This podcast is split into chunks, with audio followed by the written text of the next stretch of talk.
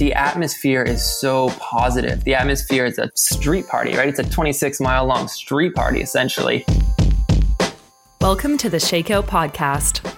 I'm your host, Kate Van Buskirk. In today's episode, we chat with mile to marathon coach and elite marathoner Rob Watson ahead of the 123rd running of the Boston Marathon. With only six short weeks until race day, Rob offers his advice on how to make the most of your training, how to be prepared on the start line, and how to enjoy the journey from Hopkinton to Boylston. But first, Canadian running staff writer Maddie Kelly and I bring you some of the highlights from the roads, track, and trails. This is The Rundown.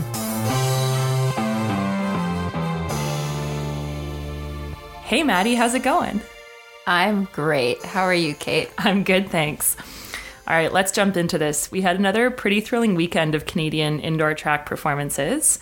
It was conference week in both U Sports and the NCAA, and we had some pretty stellar results. So, south of the border, we had a handful of Canadians land themselves in the top 16 national rankings, which means they secured their spots at the NCAA championships being held next weekend in Birmingham, Alabama. So, congratulations to those runners, but it was a U Sports athlete who stole the spotlight this weekend. Yeah, Jenna killed it this weekend. She broke another Canadian record, which is her second record this winter. Actually, it's her second record in like two weeks. Yeah, two yeah. or three weeks. Two yeah. or three weeks. Um, both at Boston, both on that sweet, sweet BU track, and she ran a 159.87, breaking Melissa Bishop's old indoor 800 meter record of two minutes and I think I think 13 was the change on that. Anyway, yeah. it was two minutes really low. Jenna ran even lower. She's the first Canadian woman to ever go under two minutes indoors.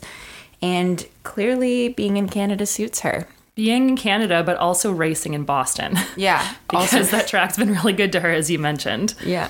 So Jenna Westaway, as you mentioned, running for the Guelph Gryphons right now. And we said this last week, but in her last season of eligibility indoors, and so she did compete at the OUA championships last weekend. And Maddie, she ran the 4x8 there, right? She anchored the team? Yeah, she anchored the team. I think her split was 205 or 206, is what I heard through the grapevine, which is a strong 800 run indoors. Totally. Nothing like 159, but still a strong run. So then I guess she must have hopped on a plane on Saturday to get to Boston to race on Sunday, which is a pretty masterful plan and executed very well. That's incredible. Well, huge congratulations to Jenna Westaway yet again for her second Canadian record in about as many weeks. So we'll be watching the U Sports Championships closely, which are taking place two weeks from now at the University of Manitoba, where Jenna Westaway and, of course, all of our other incredible Canadian athletes will be competing. All right, let's keep rolling with Canadian news here. So, our guest this week, Rob Watson, had his first foray into the world of trail running over the weekend. So Rob competed at the Run Ridge Run 25K in Port Moody, BC, which is part of the Coast Mountain Trail series. It sounds like it was a big learning curve for Rob, who's much more comfortable on the roads than on the technical trails, but he managed to place third overall in the 25K race. Yeah, and so I think Rob's experience in those snowy conditions are going to serve him really well because he's actually doubling that distance in a couple short weeks. He'll be racing the Chuckanut 50K in Washington State, and that will be his first ultra trail race. So we'll be sending speedy vibes to Mr. Watson. So there was one really exciting piece of news from the USA Track and Field Indoor Championships that we would be remiss if we didn't cover. What happened there, Maddie? So the USATF Indoor Nationals were this past weekend, and in the men's two mile, they ended up making a split. There's usually at these events in the distance races, it's just a straight final, but there was a slow heat and a fast heat, which isn't common. Um, so Drew Hunter ended up winning the slow heat, which was three hours before the fast heat. He ran a really fast time. He ran, I mean, the two miles a pretty obscure event, but he ran a world's best um, this year, and it was sort of suggested that unless the men in the fast heat had an eye on the clock, they might not actually win. So Drew Hunter was waiting next to the track during uh, the A final, and they didn't go as fast. He actually ended up winning the race by seven seconds from that slow heat. So when he won his first national title, he wasn't even on the track. He was standing in his warm ups next to it, really excited. But uh, it's too bad he didn't technically ever get to break that tape. But uh, yeah, congrats to Drew Hunter for your very unconventional first national title. Yeah, that would be a, a, tense few hours having to wait that long. I mean, and that's the other unusual thing, right? Is that A and B finals or A and B heats tend to usually run one right after another. So for him to have already done his cool down and have to wait that long to find out where exactly he'd placed in the race was a little nail biting. But uh, his time ended up being a USA national championship record as well. So go Drew. Yeah, you could like watch him on the feed, just getting more and more excited with every lap because he could see they weren't running running that fast. So I think I think he probably knew by like after mile one, they really had to drop something impressive to beat him. So it was a cool thing to watch. That's awesome. Super fun for the spectators, too.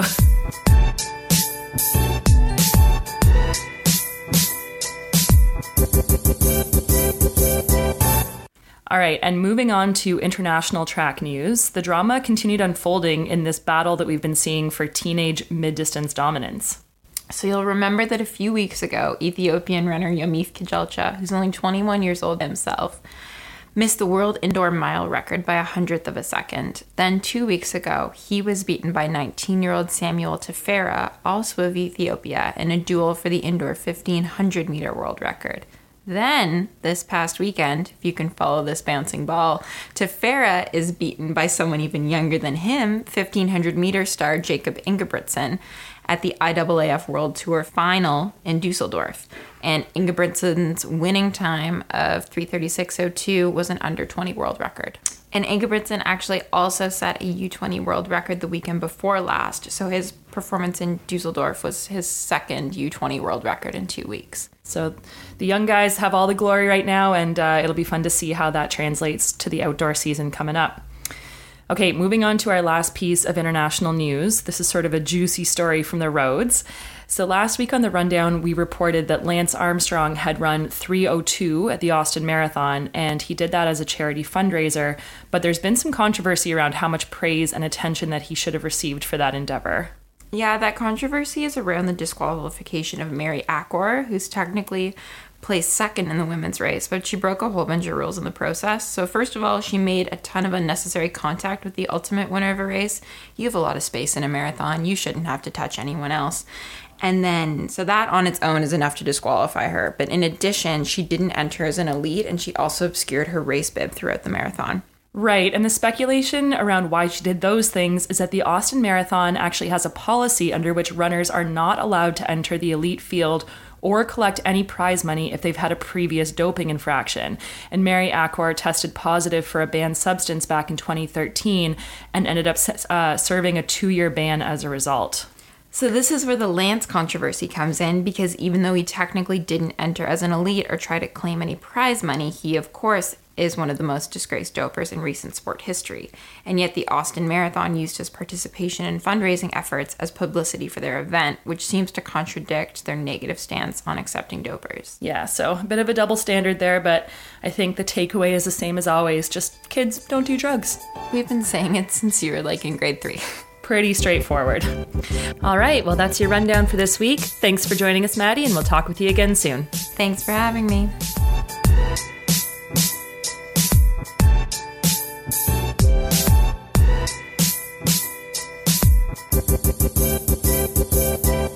If you're currently living just about anywhere in Canada, it may not feel like it, but we are now officially inside the 50 day mark until the 2019 Boston Marathon.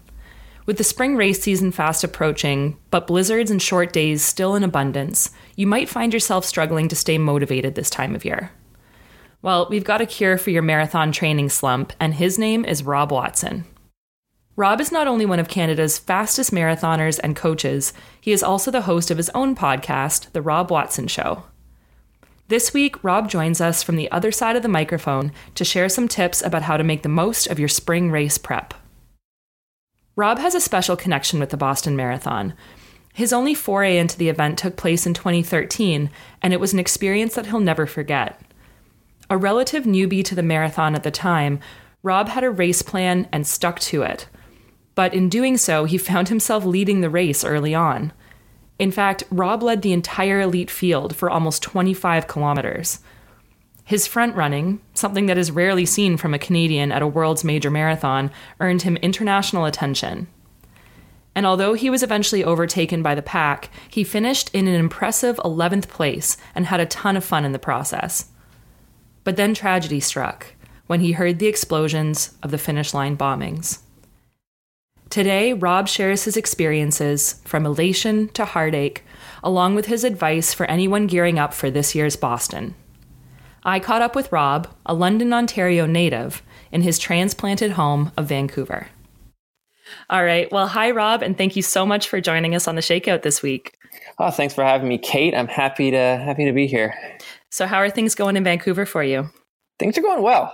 I mean, I can't really complain too much, but winter is coming to an end here soon, I hope. And training's been going well. We got the mile to marathon crew rolling. Everyone's getting ready for their marathons, their 10Ks. Everyone's getting fit. Life is good on the West Coast. That's great to hear. And speaking of West Coast, I know winter is a relative term, but how are the weather conditions there currently? They're good. They're good. We had a little bit of snow in the last few weeks. We'll get like we'll get snow once or twice a year, and we got her.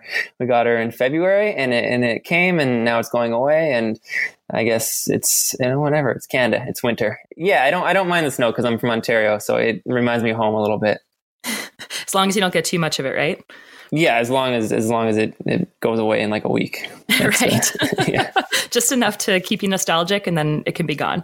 It's it's so true. Well the thing is like Vancouver, it's just it's the city's not it's not it doesn't deal with snow at all because there's no right. there's no like the infrastructure is not there. So the drivers are awful in the snow. The buses don't work. It's hilarious. You'll get an inch of snow and the city will shut down. In Toronto, you know, you get eight feet and people are having a good old time with it. So, yeah, I was just talking to an athlete. They're running the Chilly Half this weekend, and they were mm-hmm. talking about how it's a complete whiteout right now. And you guys have been, you guys have been getting hammered this winter. Kudos to all the runners out there who've been putting in the work and training for their their spring marathons through this. It's, it'll it'll make it tougher come race day. That's for sure. Absolutely. Well, and speaking of snow, before we dive into our chat about Boston, I have to ask you about your experience with your first trail race last weekend. How was that for you? it was fun. It was really fun. I've been looking for ways just to kind of keep my running fresh, and uh, you know, I figure I've I've done a lot on the roads, and it was time to explore new things. The trail has always been something that's kind of intrigued me, uh, so I started to explore the trails. Yeah, and I started training, learning how to run uphill, learning how to run downhill, learning how to run over rocks and roots, and all that fun stuff. And and this last past weekend, I went to one of Gary Robbins's uh, trail races up in a place called Buntzen Lake at Diez Vista, just outside of Vancouver here, and. I had I'd done a lot of running on it, and then we got a big old snowstorm, and the race was completely under snow. And it was a winter wonderland out there. And I, heading in, I was like, you know, I'm pretty good at running on flat. I'm pretty good at running on dry. And I knew the course pretty well. But when it was completely under snow, all of my flaws were exposed. And I just spent the whole race flailing and falling. Oh my gosh. I wish there was a highlight reel of the race. like the number of times I just came around a corner and just immediately fell. One point I was running down a down a hill and there was a sharp turn. I missed the turn and went right into a tree. It oh. was it, it, was, you know, but I felt like a trail runner. I was like, yeah, this is what trail runners do, right? Is, they're just a bunch of maniacs. So it was cool. I really enjoyed it. I'm, I'm really sore from it, but, but the thing is, the thing with my running right now is I'm just looking to have fun and, and have cool experiences, and that checked those boxes. So yeah, it was Sweet. cool. Oh, yeah, I'll be and doing you're coming back for more in a couple weeks. You're going to double the distance, I hear. Yeah, I'm terrified. I got a 50k trail. I don't know. I don't know why I signed up for it. I think I just got like you know one of those you just get caught up in the moment, and and I signed up for a 50k trail race, and and one thing that led to another, and in two and a half weeks I'm on the line for 50k. Uh, and apparently this one's not as technical and not as gnarly, so we'll, okay. we'll get on we'll get on the line and have some more fun. Well, we'll definitely be watching your results and wishing you lots of good luck. Thank you. So, shifting gears a little bit to the main focus of this conversation. You've only run the Boston Marathon once, but it sounds like that it was a pretty memorable experience for a few reasons. And the first one I want to talk about is the fact that in what I think many people saw as probably a departure from expectation or tradition, given that it was your first Boston, you ended up leading a good chunk of the first half of the race. So could you take us back and just tell us about that strategy and that experience? Oh, the good old 2013 Boston Marathon. Yeah, I only ran Boston once, but that was the most fun I ever. That was the most fun I had in my running career. Uh, that was that was a really really special day for myself. So yeah, so how it played out, I guess, is that uh, I had a really really good training block leading up to Boston that year. It was my third marathon ever. Um, and yeah, I was, I, you know, I was just, I was just there to enjoy the experience. And I knew I was really fit heading in, and just the way the race played out that day is, I was just trying to run my own race, and you know the the majority of the pack they just started they decided for whatever reason to go out nice and slow. So myself, Jason Hartman, and Fernando Cabada kind of took the lead over the first few miles. It's not like we like started off running like four thirty miles or anything. We were running like five minute miles. This is everyone else was kind of dinking around in the back doing their own thing. And then, uh, you know, at about, at about, I can't remember the exact distance points, but I think like five or six miles, the pack of the, you know, the elite guys with a bunch of the Ethiopians, the Kenyans, they caught up to us. And when they caught up to us, it's like, okay, you know, we expected this, this was going to happen. And they caught up to us and they went by us, but then they totally settled in and, and then they stopped kind of getting away from us. And then Jason and myself were like, all right, well, let's just work our way back up to this pack and worked our way back up. We caught up back up to that front pack at about 10 miles. And, and I was like, this is pretty cool. This is a lot of fun. You know, the, the, the atmosphere on the Boston Marathon course is unlike any other I've ever experienced, even including all the other, uh, other majors. It was, it was so cool. Was, you know, you're going through all these neighborhoods, everyone's cheering, everyone's having a good time. And I was trying to kind of keep an eye on that at the same time, you know, keep an eye hmm. on the other competitors, keep, keep, keep a read on my body. But, uh, you know, every, in the, but the pack was probably about like eight or nine of us, maybe 10. And, I found that it was very like kind of choppy. You know, I kept I'm a tall guy, I'm a lanky guy, I'm kind of I kind of flail a little bit with my stride, so I kept on getting clipped, and it was kind of frustrating. And I wasn't I was I was kind of getting out of my own little comfort zone. So I was like, "F this," you know, I'm gonna I'm gonna find some space and do my own thing. So I kind of went to the front so I could have a nice fluid, smooth stride and have a good sight line. And and next thing you know, I had gapped the field, and I I, I hadn't planned on it happening, but it, it happened, and. uh yeah, so I ended up leading until about 15, 15 miles, I want to say, through the halfway through um, Wellesley College, which was really cool because that's where all the, uh, you know, they say you can hear the hear the girls of Wellesley from a mile away, but I didn't hear them because I was leading the race. But when I when I actually got there, they were loud and it was super exciting. And and I always remember, I always remember like at that point being like, that was one of those moments you'll never forget where you're leading the Boston Marathon to this iconic point and you're just like, holy moly, this is really cool. I'm, I like my life right now. Right.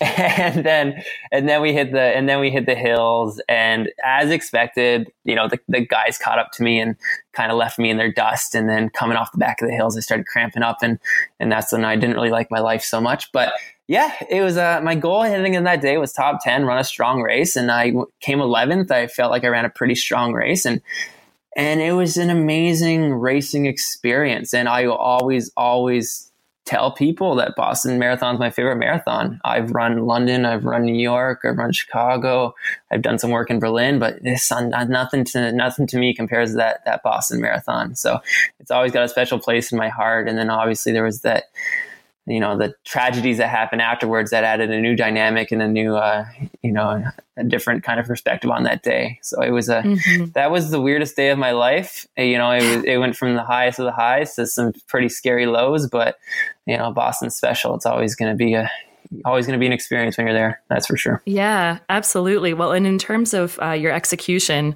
you're definitely an example of someone who was rewarded for sticking to their race plan, right? Like, I think that's maybe something that some some people might not recognize or might not realize about your experience. There was that you weren't just you know trying to get your moment of glory. You were sticking to your plan. You were you know hitting your paces, and uh, it just happened to put you in the front and give you this amazing experience. So I'm sure there's something that can be taken away from that by every uh, every runner listening. That's that's true. Yeah, right? people like, oh, you're trying to get on TV or this that. It's like, no, I was just trying to do my thing. Like the way the Boston Marathon course runs is the first half of that course is slightly downhill, and if you were to run the first half and the second half completely fresh on different days, you're going to run the first half faster. Right. I feel like, you know, you got to take advantage of that little bit of the first half. So, you know, I was, I think I was like 64, 40 or something on the first half. And, but it felt very smooth and it felt very controlled. And, and like you were saying, I was just, I was just doing what I had to do. I was just doing what my body was telling me to do on the day and trying to stick to my plan. So yeah, I mean, you, you got to have a plan. You got to run your own race and you kind of, you kind of try not to have other, you know, control your controllable elements. You can't control what your competitors are going to do, but you control, control what you're going to do. And that's what I was trying to do on that day. Right. Great advice. Well, and we'll get back to uh, some more sort of race tactic specifics in a little bit. But, um, you know, between your personal experience at the event, your years of coaching, and just your involvement in the sport, I do think it's fair to say that you're one of the best people to offer our, list- offer our listeners some advice on how to tackle this thing. So, thinking about training, we're less than 50 days out now from the Boston Marathon. It's a pretty critical time for runners. So, you know, people are deep in their build now. They've put in a lot of the mileage. Most Canadians have been slogging through the winter conditions for months. Even in Vancouver, you had to deal with some snow, but there's still a few weeks of heavy training before people get into their taper. So, with only a little over six weeks left, what are some of your biggest tips about how to optimize this particular segment of your training? And this this episode will have a Boston specific spin, but you know, I think there's a lot that people can draw from what you're going to say about how to apply your advice to uh, spring marathons in general. Yeah, and that's the thing with, with training for a marathon. There's the broad things that every runner is going to cover, and then there's the specifics of a specific race. Right? You always want to you you just got to get marathon fit, and then you want to tweak it to what the race has to offer. And obviously, Boston has its own unique kind of race profile and the ways that race will be run, and you have to train for it.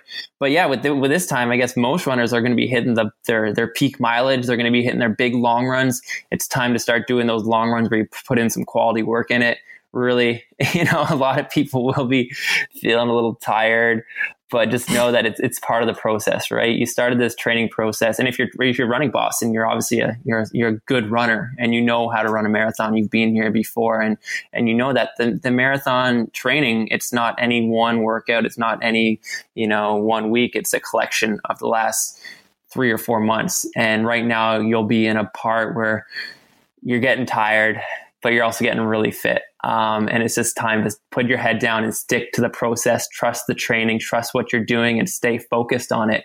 You know, it's it's too late to be panicking, and it's it's too late to be thinking of resting. It's it's it's time to just focus on getting the job done and hit your big long runs, hit your specific sessions, and just stay focused on the process. And know and you know talk to your other running friends. Everyone's tired right now. Everyone just wants to race, and you're not alone in this.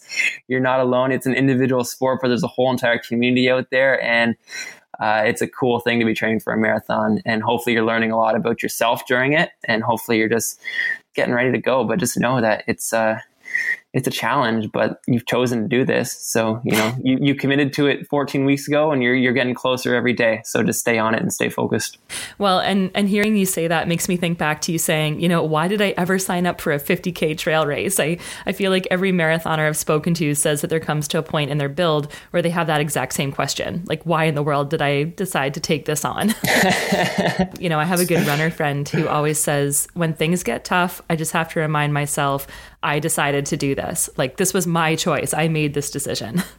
that's exactly it, right? When you're when you're putting on your sneakers to go and run 35k on a on a Sunday morning in February, you're like, why did I decide to do this again? Well, you decided to do this because you're a very fortunate person and you're very talented. You know, you you have the ability to do this, and it's a really cool thing.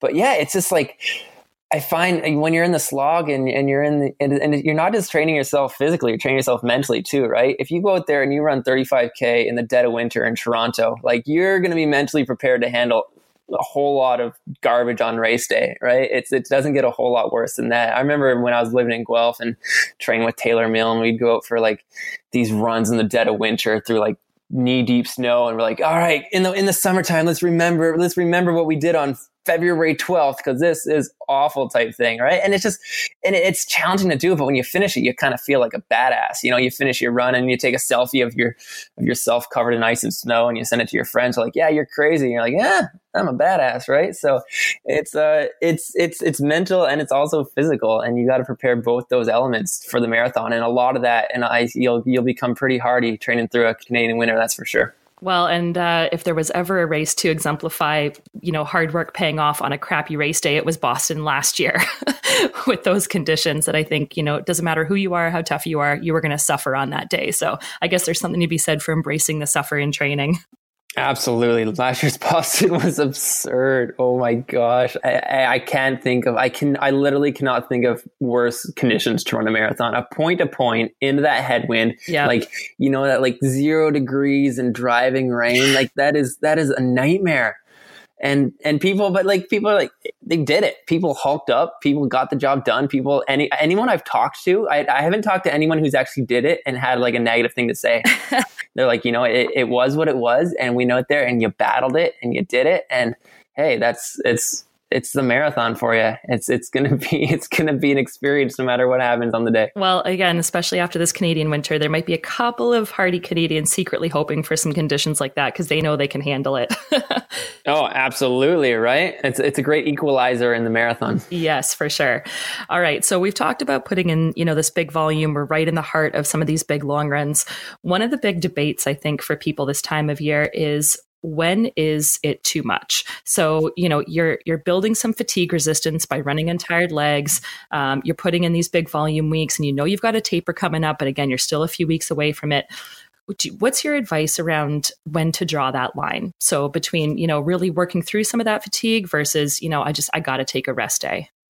Yeah, and that's it's a challenging and it's a tricky thing, right? Because it is it is a fine line. There's a difference between being tired from you know workload and in a good way and it being kind of you, you're you're over you're over pushing so i find that you know when i talk to my athletes if you have you know, the, like there are going to be runs. I tell everyone, you know, there's going to be days where you just feel like garbage, and that's okay. But if you feel like garbage two, three, four days in a row, then maybe it's time we got to take a step back.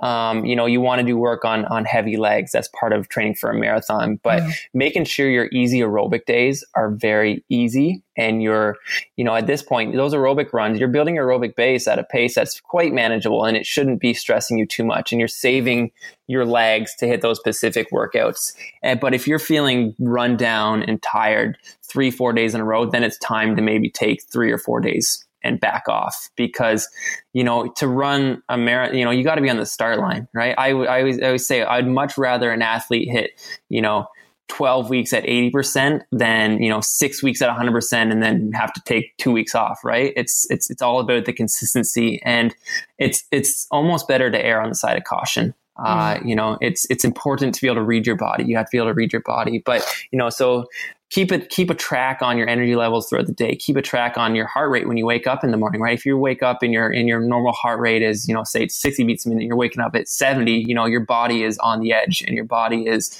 you know it's it's uh, it's it's a sign that things are just not maybe right so you know you got to read those little signals mm-hmm. and and trust and have enough trust that you know, if you have to take a few days off, don't panic, right? It's like, what's the alternative? You push through it and you hurt yourself. You push through it, you don't even get on that start line. It's better to err on the side of caution. You know, you've been working hard for three, four months, three, four days off is not going to, all of a sudden, you're not going to lose your fitness. You're going to freshen up and you're going to be okay. Take a few days, completely reload, sleep, you know, be on your nutrition, um, so yeah, it's, it's, it's, definitely a fine line and it, and it can be challenging. And I know a lot of runners are, you know, are in this mindset where it's go, go, go. But I can even say from my own experience as a runner that maybe there were times where I should have backed off because I, I never, I've never taken three days off and started running again. All of a sudden my fitness was gone. If anything, my leg, my legs felt better and you felt hungry and ready to go. So it's, it's to have the uh, maturity to be able to step back and and look at the big picture and look at the whole the whole picture. Right. Yeah, and that's such great advice. I think we've all been there where you're just you're so in it in the moment, and uh, you think you sort of you know you don't want to live and die by every workout, but you're also trying to uh, to stay hungry and motivated with it. And um, yeah, that's that's great advice about finding that line. So on that note of the motivation, how do you encourage your athletes or help your athletes to stay motivated? Help them with that mental piece this time of year. Again you're you know you've got as you mentioned this not only this physical fatigue but you've also got this this mental emotional fatigue to a degree. And you know you, you talked about gaining some more fitness and how that can be really empowering for athletes which is great. But at the same time there's going to be runs where you just come back and you're just you're tired in every aspect. So what are some of the the ways that you help keep your your athletes motivated and mentally tough yeah, and a lot of it is it's it's again every athlete's different, right? Every athlete ticks in a different way. Some athletes you need to go out there and you need to just be hard on them. Other athletes you need to be a little soft on them, and it just it just depends on the athlete. But I think a lot of it is just keeping your goals in, at the forefront, right? And and a lot of that can be just having somebody to talk to and don't inter- internalize everything right don't don't mm-hmm. be in your own head so much if something's bothering you get it out there because i promise you you're not the only runner to ever go through this experience, right? like I, I, promise you, there's thousands of other runners out there who are going through the exact same thing. But the fact that you're a, ma- a runner and the fact that you're training for a marathon, you're already mentally tough and you're already, you know, you've already shown that you you are mentally capable of handling the workload and handling adversity. So don't be afraid to talk about it. Kind of going back to why you're doing this in the first place. What are you looking to get out of it? And accepting the fact that you know when you started this process, you accept you accepted that there are going to be sacrifices and there are going to be times when it's going to get difficult but you knew that was going to happen and you may be going through that right now and just be like okay this was not unexpected. So let's let's focus. Let's focus one day at a time. Let's get through this and let's realize why I'm doing this. Think about yourself crossing that finish line. Think about yourself, all this work you've already done. Right?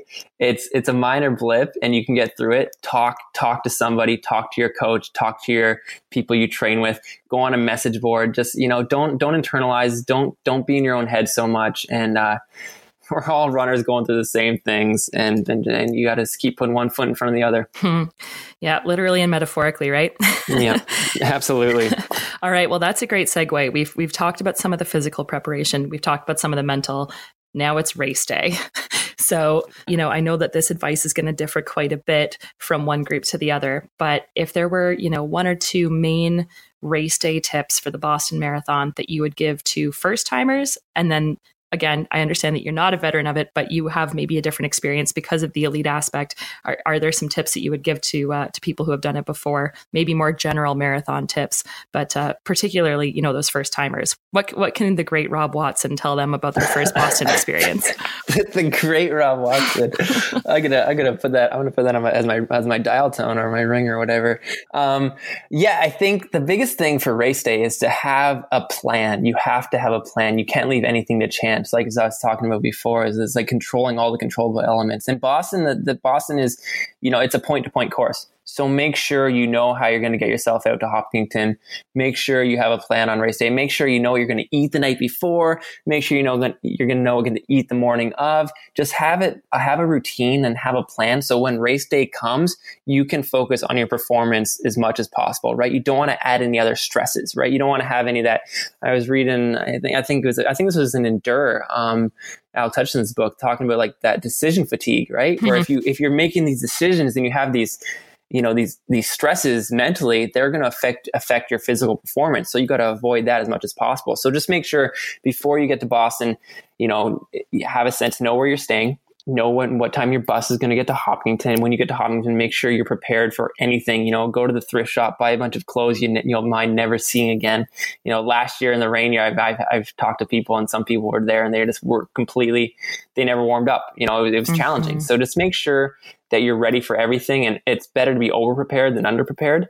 Um, you know, if you have three sweaters and you only wear two of them, that's fine, right? But if you if you needed two and you only had one, you're going to be in trouble. So it's just like over prepare, have a plan, have a routine so that you set yourself up to optimize your performance as best as possible. Have your fueling, take more gels than you need. Anything you think you may need, take it. Uh, because if, if you throw it in the garbage, that's fine. At least you had it. At least you had the option. So prepare, have a routine, have a race day routine that you can go through. And I feel like that's important. You know, if anyone's doing Chilly Half this weekend, you know, practice your race day routine, practice that race day stimulus. Mm. Uh, it's a whole new world out there, and it's better. It's best to be under control of all the elements you can control. And uh, you know, some things you can control, but if you screw up because of something you can control, that's on you. So that's really sound advice for the, the preparation. And then, you know, I think the, the piece that sometimes gets overlooked, again, I've heard this from my marathon friends, is finding a way to actually, and I know that you were able to do this, really enjoy the experience while you're in it then, right? So I, you know, the ultimate reward for all of this work, all of this preparation is the actual race. And as you mentioned, you know, Boston has got very arguably some of the best crowd support out there. So what what kinds of things can you, you know, advise people around how to really take in the day and enjoy the experience while they're on the course? Yeah, and I, I, I, I, agree with that. Right? It's it is. You want to go to Boston and you and you want to run hard and you want to run fast. You want to race. You want to get the best out of your physical self. But I found in my experience, I utilize the crowd to do that. The atmosphere is so positive. The atmosphere is a it's a street party, right? It's a 26 mile long street party essentially, and be aware of what's going on around you. And there's a reason why you're you know, at this, this greatest marathon in the world. It's, it's not just because it's not because the course is easy. It's because it's, a, it's, it's, it's the history and it's the atmosphere and it's your fellow competitors. And obviously we're there to perform. We're there to run fast, but that the atmosphere can be used to do that, right? So, you know, take a time to to look around and see everyone smiling and you know, may you may not be having a good time the whole time, but just appreciate your hard work, appreciate what it took to get there and realize that, you know, we, we run marathons to uh, you know, it's it's bigger than ourselves and this is this is an event that pulls people from all over the world. And it's just yeah, so you know, every so often take a take a look up and high five a high five a child, you know, uh, hug a stranger and have fun. Going back to your personal experience, you mentioned this briefly.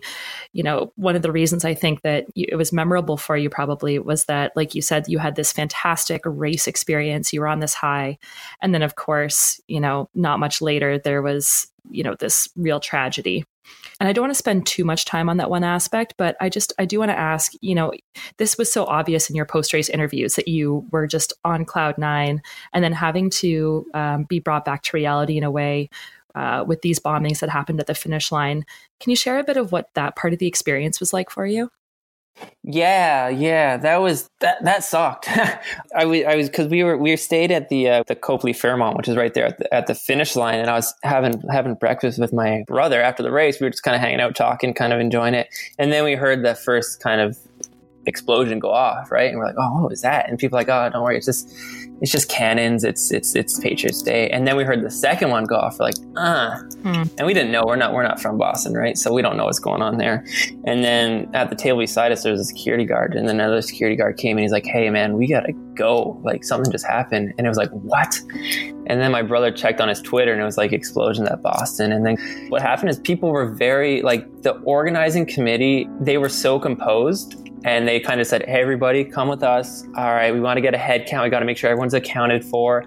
And it was it was scary because it was complete unknown, right? And there's all these rumors going around. It's like, oh, there's there's bombs up and down the street. There's this, that, there's everything else, and it's like, holy moly, this sucks. But you know, it was insane because these people who were doing this, like these were Bostonians, and it's like, man, these people are taking care of us. Like, you know, what's going through their head? They have their family and their loved ones out there. And, it was um, it definitely brought you back to reality, and it definitely brought you back to you know the realities of the world these days. Unfortunately, is that stuff like this, this happens, and it, it was it was so heartbreaking to see it happen. It's such a such an event like a marathon, where you know it's a celebration. A marathon is a celebration. It's it's like the least offensive thing, and for it to happen in a marathon just shows how vulnerable, unfortunately, we can be you know, has you question humanity, but then you see how everyone came together and all the first responders came together, how the city came together. You're like, okay, you know, for, there's there's there's bad in this world, but there's a whole lot more good. Um, so it was it was it was tor- terrible, but at the same time, it was uplifting to see how everyone came together and support each other. We're a pretty awesome country, Canada. Not a whole lot of mm-hmm. bad stuff happens, but yeah. So it was uh, it was a scary day. It was definitely a day I'll never I'll never forget uh, for the good and for the bad.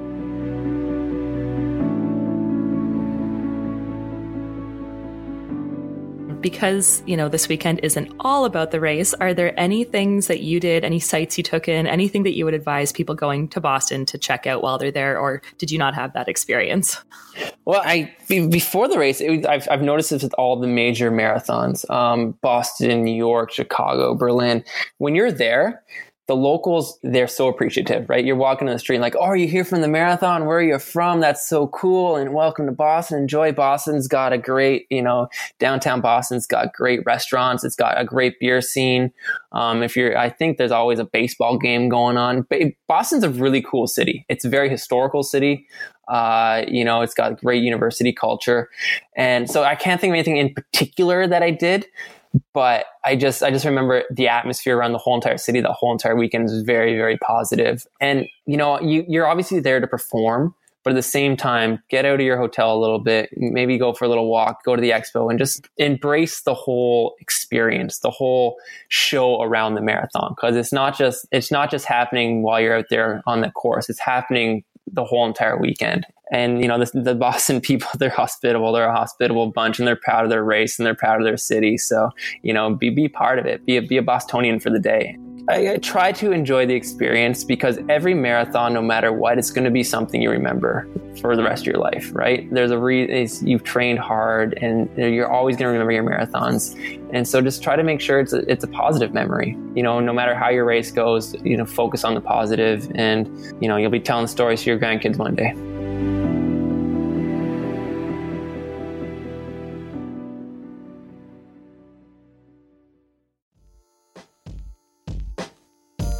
Big thanks to Rob Watson for his contribution to this episode.